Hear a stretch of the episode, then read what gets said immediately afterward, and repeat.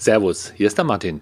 Willkommen zu einer weiteren Episode von meinem Konzertfotografie-Podcast. Du, du, bekommst hier wöchentlich Tipps und Anregungen, wie du die Qualität deiner Konzertbilder und deiner Abläufe bei der Konzertfotografie immer mehr verbessern kannst. Und zwar ohne, dass du dir für viel Geld neue Kameras oder neue Objektive kaufen musst. Jetzt musst du selbst lachen.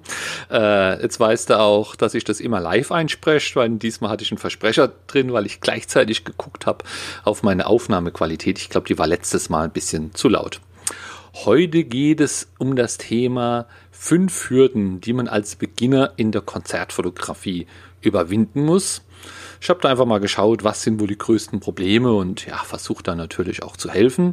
Aber ich möchte dich auch nochmal dran erinnern, wenn du jetzt diesen Podcast hörst über dein Handy und er ist automatisch zu dir aufs Handy gekommen, so dass nur noch über dein Podcatcher oder über dein iTunes hören musst, hast du alles richtig gemacht. Wenn du es online hörst oder runterlädst oder auf YouTube guckst oder wie auch immer, das ist alles kompliziert. Nimm dein Handy, egal ob iPhone oder Android, geh auf meinen Podcast Anchor Konzertfotografie, Anchor geschrieben. Und äh, dort findest du so viele Möglichkeiten, wie du den Podcast abonnieren kannst. Dann kriegst du ihn immer, wenn er neu rauskommt, eine neue Episode automatisch aufs Handy und könntest dann ganz bequem unterwegs hören. Verpasst nichts. Äh, und es ist einfach viel komfortabel. Geht nicht nur mit meinen, kannst du viele Podcasts abonnieren. So, jetzt aber zum Thema. Fünf Hürden musst du überwinden. Ich habe die jetzt nicht, nicht sortiert, sondern die Reihenfolge ist beliebig. Aber fangen wir einfach mal direkt an. Das erste Problem, das du vielleicht hast, ist das Thema der Akkreditierung. Als Konzertfotograf musst du dich akkreditieren, um das Konzert zu fotografieren. Und jetzt schreibst du da hin und bekommst eine Absage, schreibst nochmal hin, bekommst wieder eine Absage. Da, verliert man schon ein bisschen, sag ich mal, die Lust und die Laune. Hier kann man natürlich in der Akkreditierung selbst ein bisschen tunen. Äh, irgendwo habe ich da auch ein, was zum Download, äh, wie du das besser formulieren kannst, was, welche Elemente da drin sein müssen. Du kannst natürlich selbst darauf arbeiten, dass du irgendwo im Auftrag handelst oder deine Bilder publiziert werden. Dann steigt natürlich die Wahl der Akkreditierung und zwei Tipps, die ich dir geben kann, wenn du das alles nicht hast, ist, ja, erhöhe deine Frequenz, ja. Wenn du dich nur einmal im Monat akkreditierst und zwei Absagen kriegst, dann hast du schon drei Monate ja, Pause zwischen zwei Konzerten. Äh, aber wenn du 20 pro Monat schreibst oder noch mehr Akkreditierung und da wird dann schon was zusagen, äh, Natürlich, man muss dann halt ein bisschen Zeit einplanen, vielleicht klappen ja mehrere, aber einfach die Frequenz erhöhen, die Wahrscheinlichkeit steigt und gleichzeitig, das hängt auch damit zusammen, akkreditiert man sich ja nicht nur für die besten und tollsten Events, weil so viel gibt es wahrscheinlich nicht in, in jeder Region, sondern dass man akkreditiert sich oder man fragt dann halt auch für Events, die nicht so vielleicht jetzt einen eigenen Geschmack oder das Mainstreamig sind. Man akkreditiert sich dann halt einfach für eine Band, die nicht so bekannt ist und da klappt es dann vielleicht schon besser aber sieht es eine Event, äh, sieht es für ein Invest in die Zukunft, denn dann wird es, hast du Kontakte, du kannst üben und dann klappt es auch irgendwann mit den Akkreditierungen besser. Also das ist hier kein, die Punkte hängen alle ein bisschen zusammen, aber so kriegst du es hin, mehr schreiben und nicht unbedingt äh, immer nur die A-Bands anschreiben oder versuchen zu fotografieren. Das zweite, womit du zu kämpfen hast, ja, das wirst du vielleicht selbst gar nicht so merken, aber, aber ich, wenn ich zugucke, äh, sind schlechte Prozesse. Ich bin ja so ein Prozessmensch. Bei mir muss ja alles immer wie am Schnürchen laufen. Die Vorbereitung, das Fotografieren und vor allen Dingen das Nachbereiten. Die Bilder müssen raus und da bin ich um jede Minute, wo ich spare, dankbar. Da wird geguckt, wie geht's noch schneller, wie geht's noch effizienter, welches Tool ist für was das Wichtigste. So Sachen hast du am Anfang nicht. Du hast den Prozess auch noch nicht geübt. Dir ist es auch wahrscheinlich egal. Du freust dich über die Bilder, bearbeitest die und irgendwann merkst du, hoppala, du hast ja hier drei, vier Stunden gebraucht, um ein läppisches Konzept zu bearbeiten und rauszuschicken. Oder du brauchst ewig, bis du vorbereitet bist, bis du dein Zeug gepackt hast. Und hier musst du einfach mal gucken oder einmal überlegen, wie wäre es denn optimal? Was müsste denn in welcher Reihenfolge passieren? Tag vorher die Akkus laden, kurz vorher packen äh, und, und so weiter. Das Auto muss getankt sein. Also all diese Sachen irgendwie versuchen vorzuplanen, besonders in der Nachbearbeitung. Ja, was soll hinten rauskommen? Bilder in JPEG, kleine Auflösung mit Logo. Was musst du also alles vorher machen, damit das hinten rauskommt äh, und mit welchem Tool? Und das solltest du dir auch ein bisschen skizzieren und dich dran halten. Und immer wenn du da eine Idee hast, wie du was besser machen kannst, verbessere deinen Prozess, schreib das ruhig auf, das ist nichts Schlimmes. Checklisten sind gut und nächstes Mal wird dieser Prozess dann schon besser werden. Und wenn du ein paar Mal gemacht hast, werden die, Ver die Verbesserungsideen immer, immer seltener und es zeigt dir, dass du da auf dem richtigen Weg bist.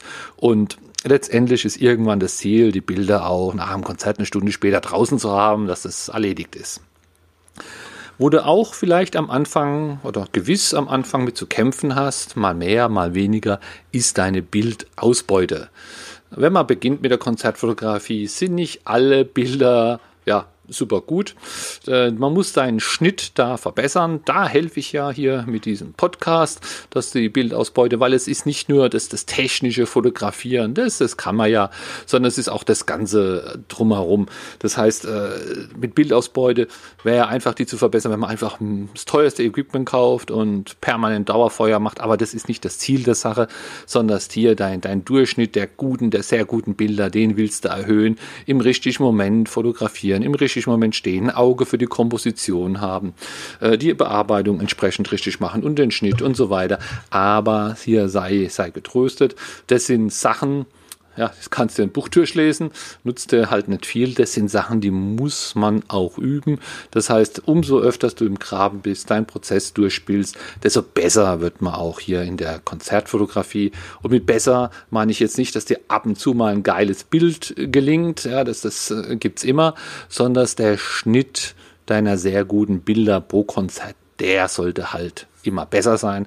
So stell dir vor, dass äh, wenn du im Auftrag zum Beispiel handelst, wenn dich jemand engagiert für die Konzertfotografie, dann musst du ja auch davon ausgehen, dass du mindestens in den drei Liedern so und so viele gute Bilder auch liefern kannst. Sonst braucht man so einen Deal ja gar nicht zu machen. Der vierte Punkt, was auch eine Hürde ist, ist dein eigenes Netzwerk.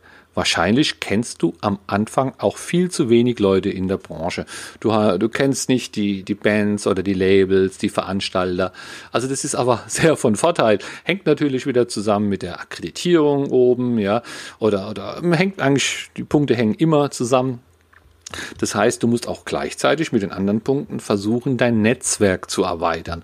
Und das musst du aktiv machen. Also nicht, wenn dich jemand anspricht, spricht und dich zwingt, eine Visitenkarte mitzunehmen, das auch zu tun und die heim, daheim dann irgendwo in den Schrank zu legen, sondern dass wenn du auf einen Konzertabend gehst und das sind drei Bands, ja, dann musst du drei Manager kennenlernen, die Bands, wenn die rumlaufen, quassel mit den Leuten vom Merchstand, rede mit den Leuten in der ersten Reihe in, beim Konzert, äh, sprich mit dem Veranstalter, mit dem Security, bau die alle ein, die wissen alle Sachen, äh, die du vielleicht nächstes Mal brauchen kannst und da nicht einfach nur drauf losprabbern, sondern schreib dir die Daten dann auf, tu die irgendwo notieren, mach dir eine Kartei, leg dir den Mailverkehr, wo du mit den Leuten hast und dann extra Ordner ab, so dass du da einfach immer auch Querverschlüsse, Quer, ja, Querschüsse, Querschlüsse ziehen kannst. Stell dir vor, du willst da mal wieder fotografieren und kennst den Manager.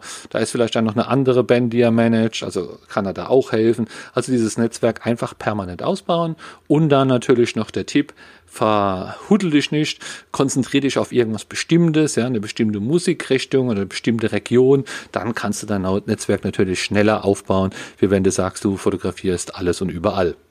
Und der fünfte Punkt, der geht natürlich auch mit den vier anderen einher, ist deine Sichtbarkeit. Du musst auch an deiner Sichtbarkeit arbeiten. Was, was meine ich damit? Es nutzt jetzt keinem was, wenn du die Bilder machst, die sind noch so schön und du hast auf Facebook auch eine Seite und hast da 20 Follower und keiner kann sie sehen. Das nutzt dir eigentlich nichts, sondern du musst früh genug anfangen, an der Sichtbarkeit zu arbeiten. Es gibt genug Social Networks, guck, welche dir gefallen. Ich nutze da hauptsächlich äh, Facebook und Instagram und mit Nutzen meine ich auch Nutzen. Ja, du tust dir keinen Gefallen, wenn du eine halbe Stunde Instagram-Bilder anguckst. Das bringt dich nicht weiter. Verwende lieber die halbe Stunde, um Bilder zu posten. Genauso wie auf Facebook. Ja. Oder geh live. Guck mal hier, ich gehe mit meinem Podcast live. Das mache ich quasi nebenbei. Brauche hier gar nicht jetzt extra ähm, gar nicht extra Zeit. Achso, für alle, die den Podcast hören, ich habe hier nebendran, bin ich live auf Instagram. Äh, hast ja nicht gewusst. Das heißt, da schlag, schlag, da schlage ich natürlich auch gleich zwei Fliegen mit einer Klappe. Ich habe den Podcast, den man immer wieder anhören, anhören kann und war heute auch live auf Instagram, so dass ich mich da habe auch sehen lassen. Das bringt nicht so viel, wenn man das jetzt einmal macht. Da muss man eine gewisse Kontinuität auch reinbringen, so dass die Leute dich irgendwo erkennen, wiedererkennen, wissen, dass es da regelmäßig Bilder gibt. Manche nervt es, manche nervt dich nicht, aber dich interessieren ja eigentlich nur die, die es nicht nervt, die wo deine Bilder gern gucken und wie gesagt, damit erhöhst du deine Sichtbarkeit nicht nur zu den Fans, sondern auch zu den Leuten, die du aus dem Netzwerk da kennengelernt hast. Die führst du natürlich gleich direkt damit in die, seine Sichtbarkeit mit rein. So, das waren fünf Hürden, die du überwinden musst, wenn du mit der Konzertfotografie beginnst. Sie sind alle nicht so schlimm, man muss halt was tun. Es ist noch kein Meister vom Himmel gefallen. Und ja, einfach immer Podcast hören und dann, dann wird es auf alle Fälle und wenn du Tipps brauchst, frag nicht nur mich, frag auch die anderen Konzertfotografen. Ja, die kennen sich alle aus, die, wo ich kenne, die sind alle gut. Guck in unsere Gruppe rein, da gibt es so viele Themen, die super Fragen werden super beantwortet. Also hier unbedingt Fragen, Fragen, Fragen, weil Fragen ist eine super Abkürzung. Du musst nicht alles selbst finden. Dann mal bis zum nächsten Samstag. Tschüss. Ich hoffe, du hast in dieser Episode was gelernt oder ein paar Anregungen bekommen.